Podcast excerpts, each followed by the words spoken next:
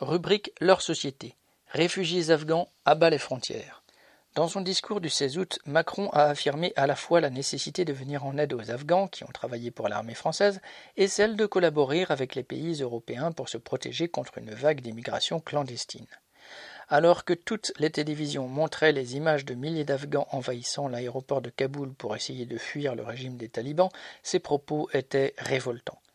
L'Élysée a alors prétendu que neuf demandeurs d'asile afghans sur dix auraient été accueillis en France ces dernières années, ce que les chiffres ne confirment pas.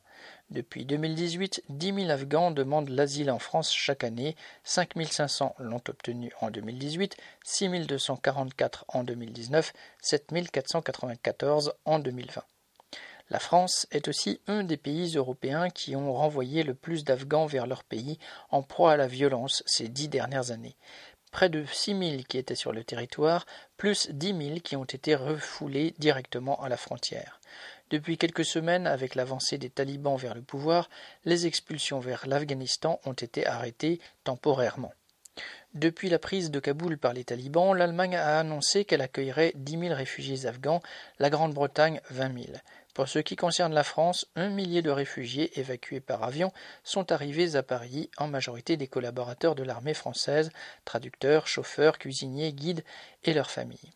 Le ministre des Affaires étrangères, Le Drian, parle d'en accueillir mille de plus.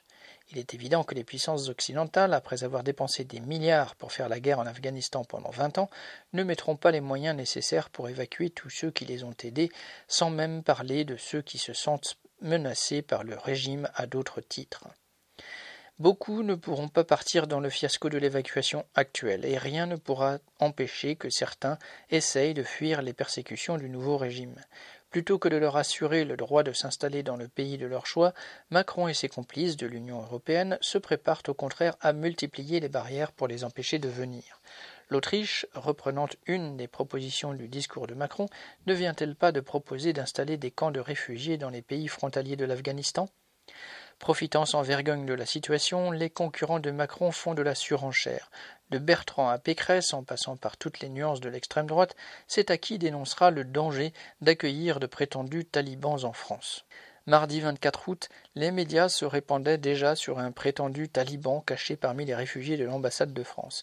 Cela ne serait que ridicule si cela ne faisait pas partie de la campagne visant à dresser une partie des travailleurs contre une autre. Hélène Comte.